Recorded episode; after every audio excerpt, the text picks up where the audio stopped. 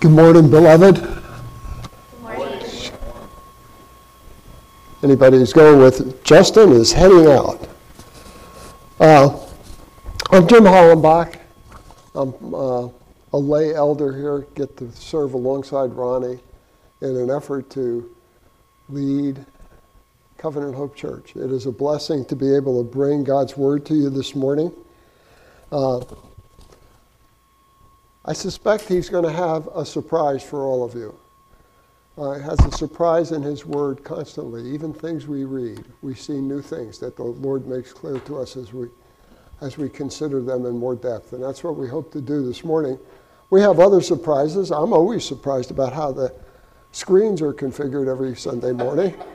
It seems to be changing on a regular basis, but we will trust that that will continue to evolve in a way that we'll find useful for you. Um, have you ever f- been alarmed to find you had a contractual obligation you forgot about? Maybe you found a much better place to live and wanted to move out of your current apartment right away, and then suddenly discovered that you had to give six months' notice before you could do so. Or, as happened to me, I suddenly see a charge on my credit card for SiriusXM at a full monthly rate after my initial introductory offer had expired. And I had not anticipated that, and I was obliged to pay it. And, uh, or maybe you wanted to change your mobile phone service provider, but then you found out there was this horrendous early termination fee that you were obliged to pay. Uh, I trust many of us have had the experience similar to that. Embarrassment, financial pain, uh, personal plans turned upside down because of a contractual obligation we'd made but forgotten about. How much worse is it to be called to account for an obligation not by a landlord or a service provider, but by God? The Old Testament book of Amos is a gracious gift to us from God to warn us about just that. Amos's prophecy of God calling his people to account is not just a quaint story from long ago, but I believe it has something for each of us this morning as well. In last week's passage in chapter 2, we read verses 4 through 16, where Amos lays out an initial list of offenses uh, that the people of the southern kingdom of Judah and the northern kingdom of Israel had committed against Yahweh. This week, Amos drives home the seriousness of the sins God's people have committed and the reason for the punishments that will follow. It is a lesson for them and for us about the accountability of God's people. We'll need the Lord's help to understand these lessons, so let's go to Him now in prayer.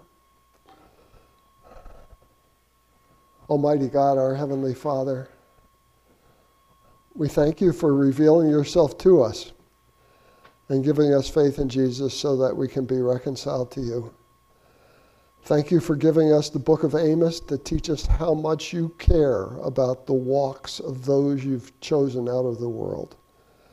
Lord, we pray you will open our eyes to the truths you want to take root in our lives. And we pray you'd plant those truths deep in our hearts.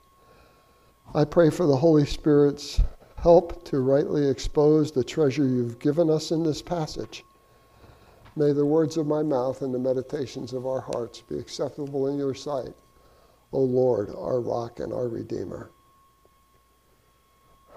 Amen. Now, James just read the passage we'll be considering. Uh, God tells us in Matthew 4 4 uh, that man does, shall not live by bread alone, but by every word that proceeds from the mouth of God. So, we're going to digest his meal for us this morning in three courses. Uh, the first course is verses 1 and 2, which impress on us the accountability of God's people and of God Himself when we are bound, they are bound together in covenant. Second course is verses 3 to 6, which reminds us there is a cause behind every effect, and the ultimate cause is God. And verses 7 and 8 help us to consider how God speaks to his people and how they should react. So, my sermon outline is a summary of those three observations covenantal accountability, the ultimate cause, and hearing from God. Covenant accountability, the ultimate cause, and hearing from God. We'll spend most of our time on the first cause, course, of covenant accountability. Let's begin by looking at Amos 3:1. Hear this word that the Lord has spoken against you, O people of Israel, against the whole family that I brought up out of the land of Egypt. Amos begins with a summons to listen. He has an important message, a word from the Lord. Amos is faithfully discharging his prophetic office, which he cites in Amos 7:15, but the Lord took me from the following from following the flock and the Lord said to me, "Go prophesy to my people Israel." John Calvin observes that Amos is an organ of the Holy Spirit. He's adduced nothing from his own mind, but spoke what the Lord had commanded him. Amos says this word that the Lord has spoken is against all of Israel, not merely the ten tribes of the northern kingdom, but the whole family that I brought up. You may find that a bit confusing. Uh, for in last week's sermon, the Lord pronounced judgment against the southern kingdom of Judah in verses 4 and 5, and against the northern kingdom of Israel in verses 6 through 16. Uh, to clarify what seems to be a contradiction, uh, we should note that the Bible uses the name Israel several ways, which change over time a brief history will help. The first use of the name Israel is found in Genesis 32 28, where God tells Jacob, the grandson of Abraham, your, no, your name shall no longer be called Jacob, but Israel. From there to the end of Genesis, the Bible uses Jacob and Israel synonymously and interchangeably. When Joseph pleads for his father to come to Egypt to survive the famine in Canaan, in Genesis 46, 2 to 3, God promises he will make Israel into a great nation. This is the second way that Israel is used. And God spoke to Israel in visions of the night and said, Jacob, Jacob. And he said, Here I am. Then he said, I am God, the God of your father.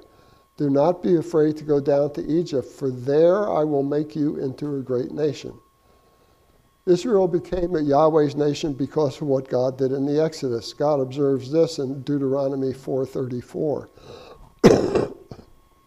or has any God ever attempted to go and take a nation for himself in the midst of another nation by trials, by signs, by wonders, and by war, by a mighty hand and an outstretched arm, and by great deeds of terror, all of which the Lord your God did for you in Egypt before your eyes. God made Israel a nation in the midst of, while they were in the midst of Egypt. God then leads them out of Egypt to Mount Sinai and there establishes a covenant with Israel, the Mosaic covenant. Read this in Exodus 19. The Lord called to him out of the mountain, saying, Thus you shall say to the house of Jacob, tell that people of Israel, You yourselves have seen what I did to the Egyptians, and how I bore you on eagle's wings, and brought you to myself. Now, therefore, if you will indeed obey my voice and keep my covenant, you shall be my treasured possession among all the peoples.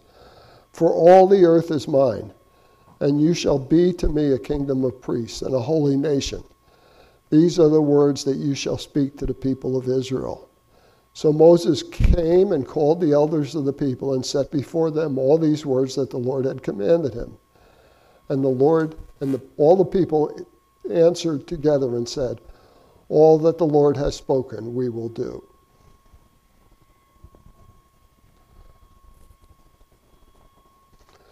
God then gives Moses the Ten Commandments and other supporting laws.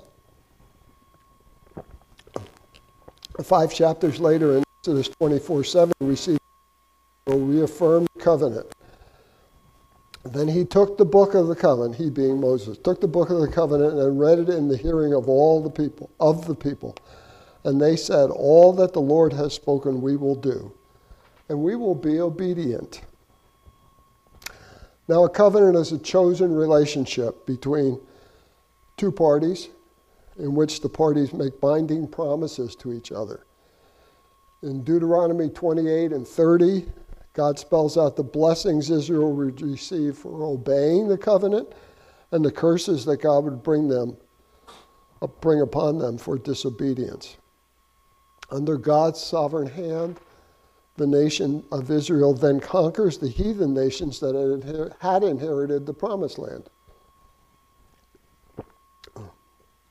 Thus, when Amos says in Amos 3:1, hear this word that the Lord has spoken against you, O people of Israel, against the whole family that I brought up out of the land of Egypt. That whole family is the nation of Israel, all 12 tribes. So that's what they were. They were together as a nation as they came into the promised land. After being led by a series of judges, God accedes to the nation's desire for a king and anoints first Saul and then David as king of Israel. And I think most of you know David's reign was the high point in the history of Israel.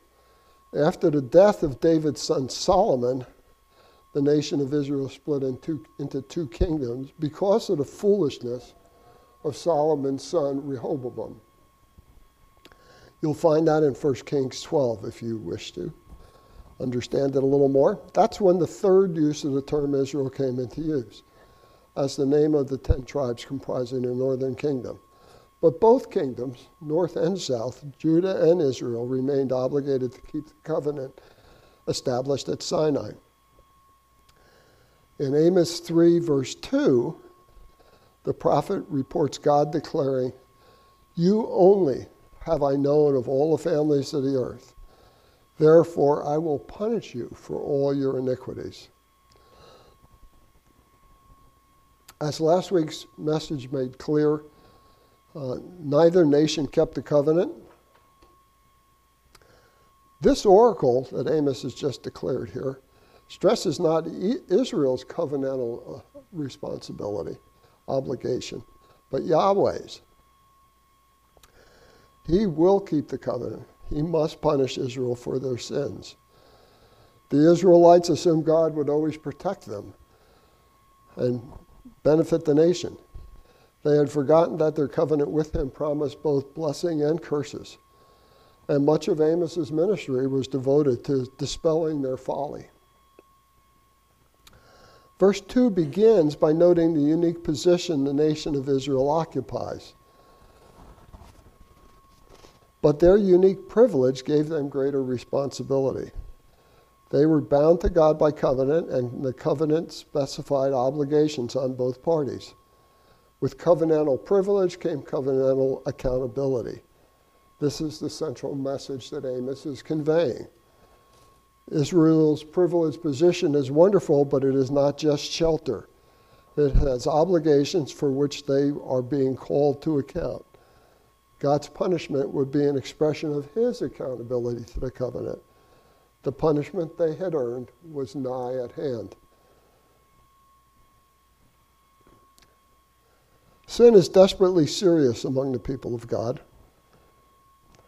The heathen, those who don't know God, come under condemnation for violating conscience.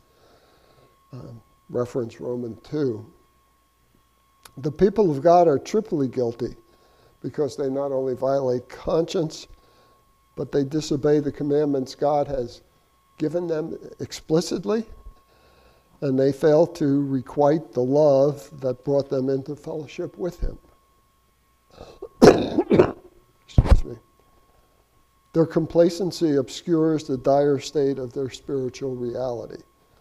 If they recognize they've sinned, they may rationalize hey, since He chose us, will He not keep us, come what may? So God's covenant with Israel requires that He punish their traitorous rebellion. But stop and think for a moment what does that punishment mean? Is everyone that he punishes going to hell? Will no one make it to heaven? Well, it depends. Uh, let's first think back and remember what we're told in 1 Timothy 2 that there's one mediator between God and men, the man Christ Jesus, who gave himself as a ransom for all. Paul's statement there reflects what Jesus declares in John 14 6. I am the way, the truth, and the life. No one comes to the Father except through me. And Acts 4, verse 12, records Peter's statement while he was on trial before the Sanhedrin There is salvation in no one else, for there is no other name under heaven given among men by which we must be saved. Being the only man who ever lived a sinless life, only Jesus could be an acceptable sacrifice. Only he could suffer and die in the place of those who believed in him. Only by Jesus enduring God's punishment for our sin and us being imputed with his righteousness can anyone escape the eternal suffering and hell that we all deserve. And then be reconciled to God, be adopted by God, and joyously spend eternity in his presence in heaven. That is the gospel. That is the good news. And the Old Testament didn't have a different gospel. People under the Mosaic covenant, including the people Amos was addressing, could also be saved by faith in Christ. How is that? Well, that faith was a forward looking faith based on God's promises that a Messiah or a Redeemer would come. There's 11 different scripture passages that point to this, and I'm glad to provide them to you on request, but I won't go through them now. Now, the Bible does go on to then list some Old Testament uh, people who were saved through faith in the Messiah. In Hebrews 11:13, which is speaking of Old Testament believers Abel, Enoch, Noah, Abraham, and Sarah, it's, we read, All these died in faith without receiving the promises, but having seen them and having welcomed them from a distance. A few verses further on, we read that Moses considered the reproach of Christ greater riches than the treasures of Egypt, for he was looking to the reward.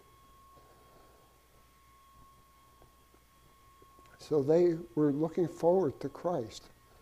And in John 8:56, Jesus says, "Your father Abraham rejoiced that he could see my day.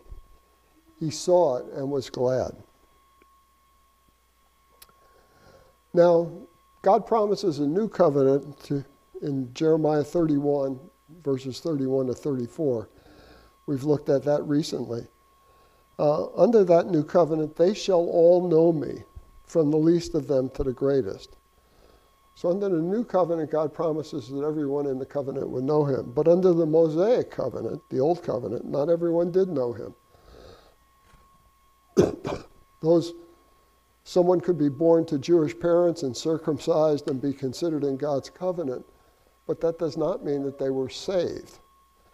Just as God must change a heart today before anyone can come to faith in Christ, God likewise had to change the hearts of Old Testament people to bring them from spiritual death to spiritual life.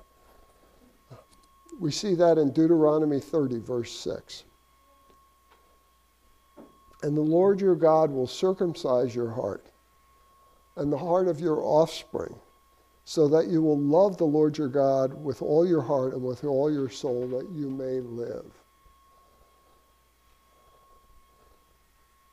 In both the Old and the New Testament, it is God that has to first change our hearts before we can come to a right relationship with God. Therefore, when the punishment decreed by Amos comes, it is the state of each person's heart will de- determine what happens to them. That's what I mean by it depends. Those who are not truly God's people will be purged from the community to die immediately or ultimately and go to hell. Those who are God's people will either suffer God's discipline to bring them to repentance or they will lose their lives but go to heaven. And even amongst the rampant sin of Israel, God always preserves a remnant of faithful worshipers. And we must assume that now of the people that Amos is speaking to. Those who do have faith in a coming Messiah will be thankful for the Lord's covenant. Will be thankful that the Lord's covenant includes punishment for sins, precisely because he loves his people too much to allow them to sin without discipline. We see the blessing of discipline mentioned in uh, Proverbs 3 11 through 12. My son, do not despise the Lord's discipline or be weary of his reproof. For the Lord reproves whom he loves, as a father the son in whom he delights. You can find a fuller description of the Lord's discipline in Hebrews 12, chapters 3 through, uh, verses 3 through 11. A snippet of that passage says, What son is there whom his father does not discipline? If you are left without discipline, in which all have participated, then you're illegitimate children and not sons.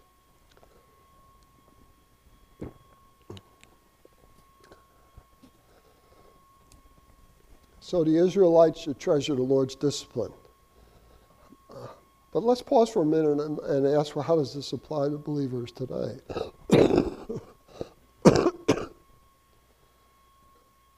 I mean, after all, we know Romans 8 1. There is therefore now no condemnation for those who are in Christ Jesus. If we're in Christ, we do not have to fear being condemned to hell. But that does not mean we will not be held accountable for our obligations as disciples of Christ under the new covenant. There will be a believer's judgment. Jesus implies that with his statement in Luke 12:48 that everyone to whom much has been given of him much will be required. And you'll remember the parable of the talents as well. More more explicitly, we can clearly see a judgment of believers in Romans 14, verses 10 through 12. Why do you pass judgment on your brother? Or why do you despise your brother? For we will all stand before the judgment seat of God. For it is written, As I live, says the Lord, every knee shall bow, and every tongue shall confess to God. So that e- so then each of us will give an account of himself to God.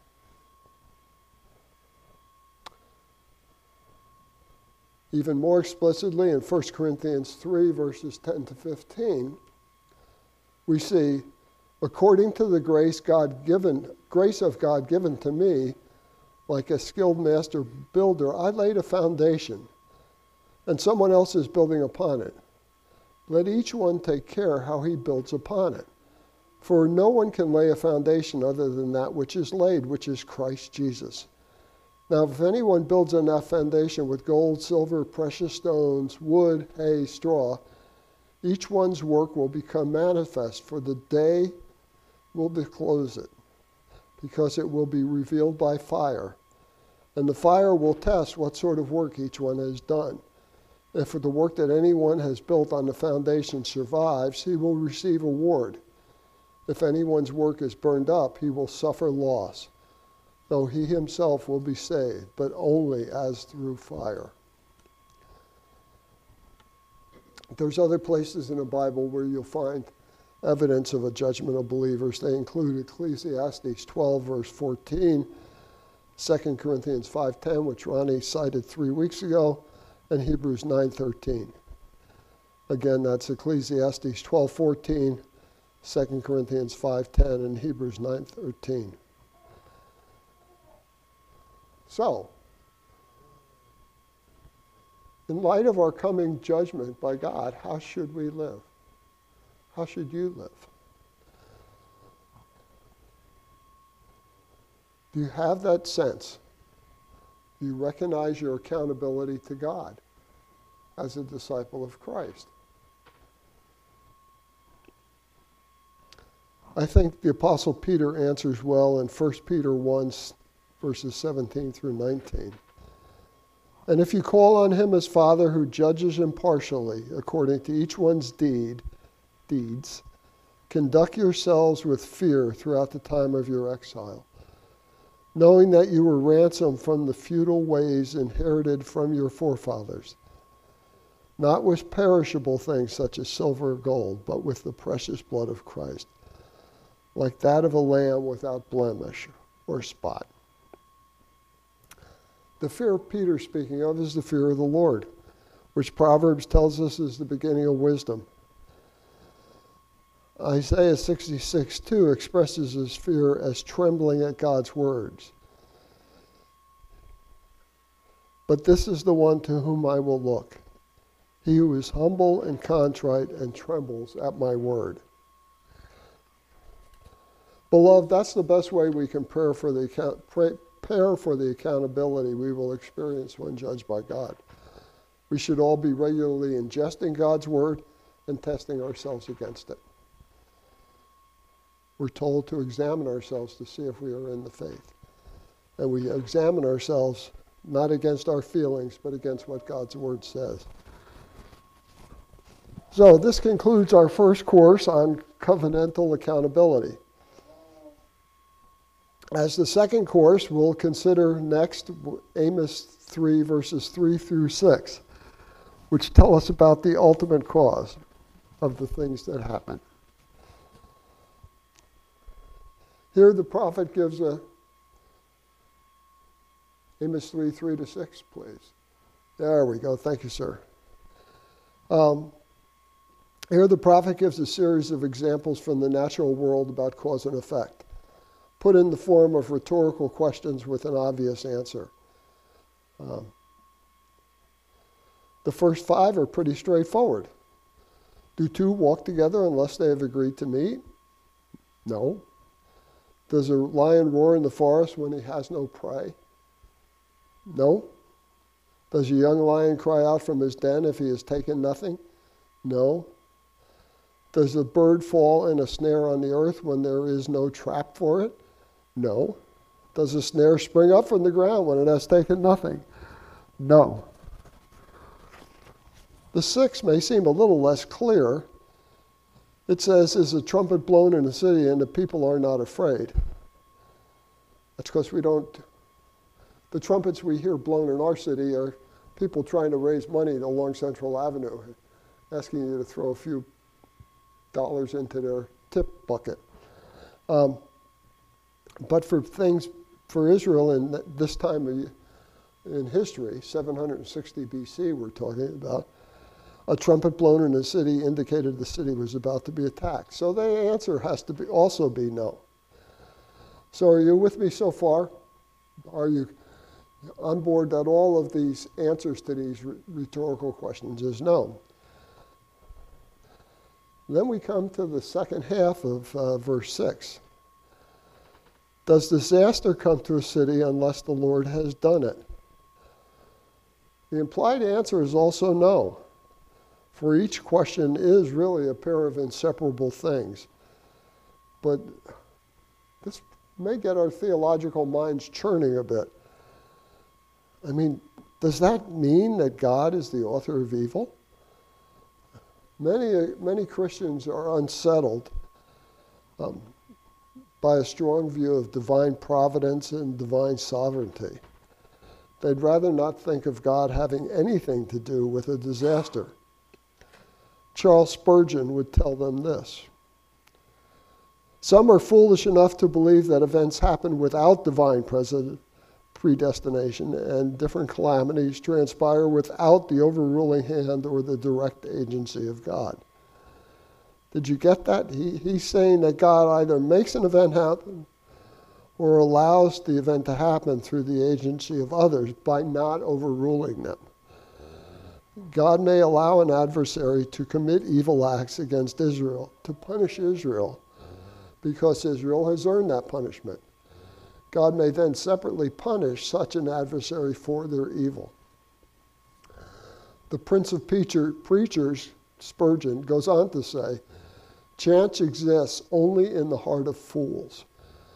We believe that everything that happens to us is ordered by the wise and tender will of Him who is our Father and our friend. We see order in the midst of confusion. We see purposes accomplished, others discern fruitless waste. And that's the right way. And that's why we, we trust in God's promise in Romans 8 1 that for those who love God, all things work together for good, for those who are called according to his purpose. Even when at the time it seems this cannot possibly be good.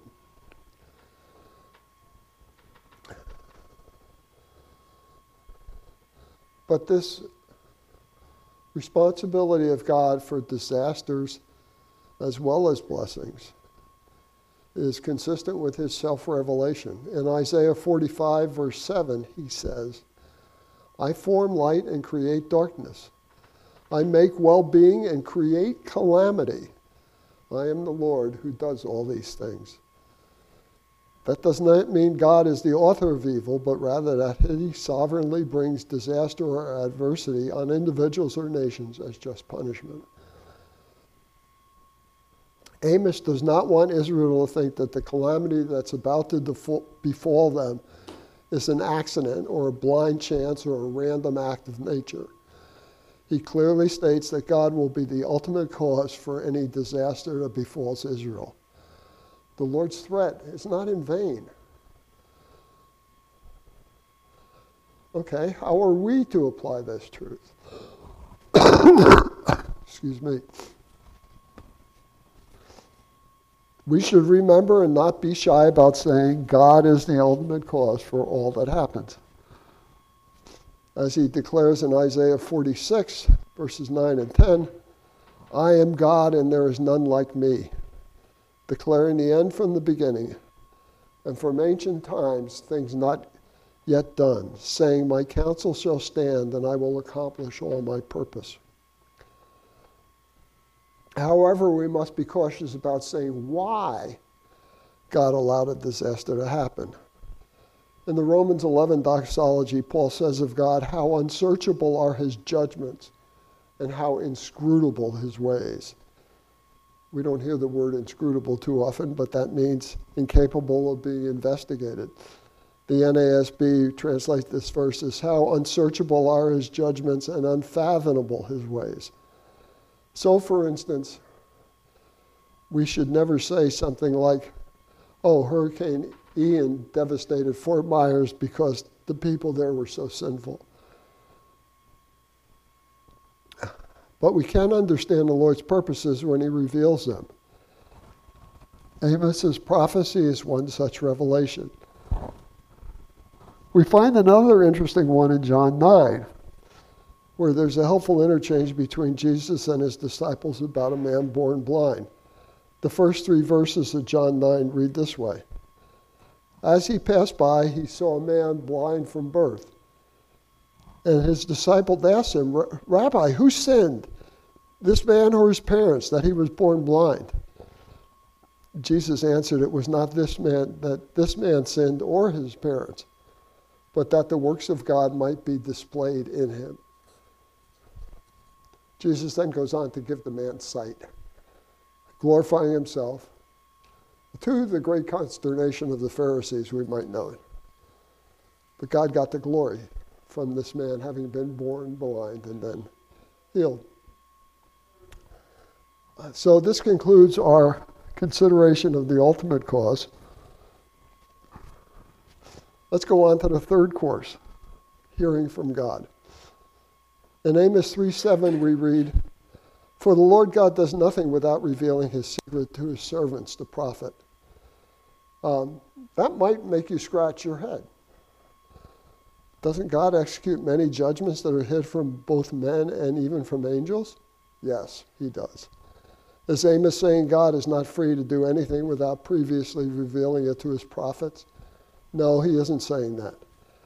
As is always the case, we must consider context when we seek to understand what a scripture passage means. Amos is talking about a covenantal obligation. He's saying God does nothing by way of punishing his people for covenant violation without telling them. John Calvin sees doing does nothing, those words, as meaning God will not treat you in an ordinary way, as he does with other nations, whom he chastises without speaking to them. God, in a paternal manner, kindly reminds you of your sins, shows you why he resolves to chastise you, and forewarns you that you may have time to seek and ask forgiveness. So, how does this apply to us? Since we're in the new covenant and have covenantal obligations, as we've talked about already, should we be on the lookout for prophecies that warn us of impending punishments for covenant violations? We already have them. God warns us through His Word, the Bible. And that is what churches do by preaching the gospel of God, the Word of God. The scriptures are given to us for reproof, for correction, and for training in righteousness. God graciously warns us by His Word and gives us time to repent. And besides being warned, we are to warn others outside the covenant. To state it mildly, warning others outside the covenant is not quite popular in our day. People don't even want to be told that there is a God who has spoken and who will judge them. Yet we are not faithful to our Lord if we do not sound this warning, if we do not declare the whole counsel of God. Finally, in Amos 3 8, we read, The lion has roared, who will not fear? The Lord God has spoken, who can but prophesy? The lion has roared indeed. You will recall, recall Amos saying so back in Amos chapter 1, verse 2. The Lord roars from Zion, and he utters his voice from Jerusalem. The pastures of the shepherds mourn, and the top of Carmel weathers.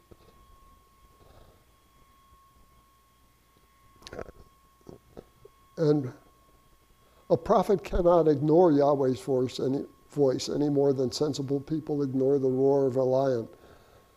To be chosen as a prophet is to be obliged to, to, uh, to speak God's word. You may remember Jonah learning that the hard way. Amos's reaction to Yahweh's revelation was proper. He faithfully proclaimed to its intended audience what had been delivered to him by the Lord. Amos's hard words were not his own, but Yahweh's through him.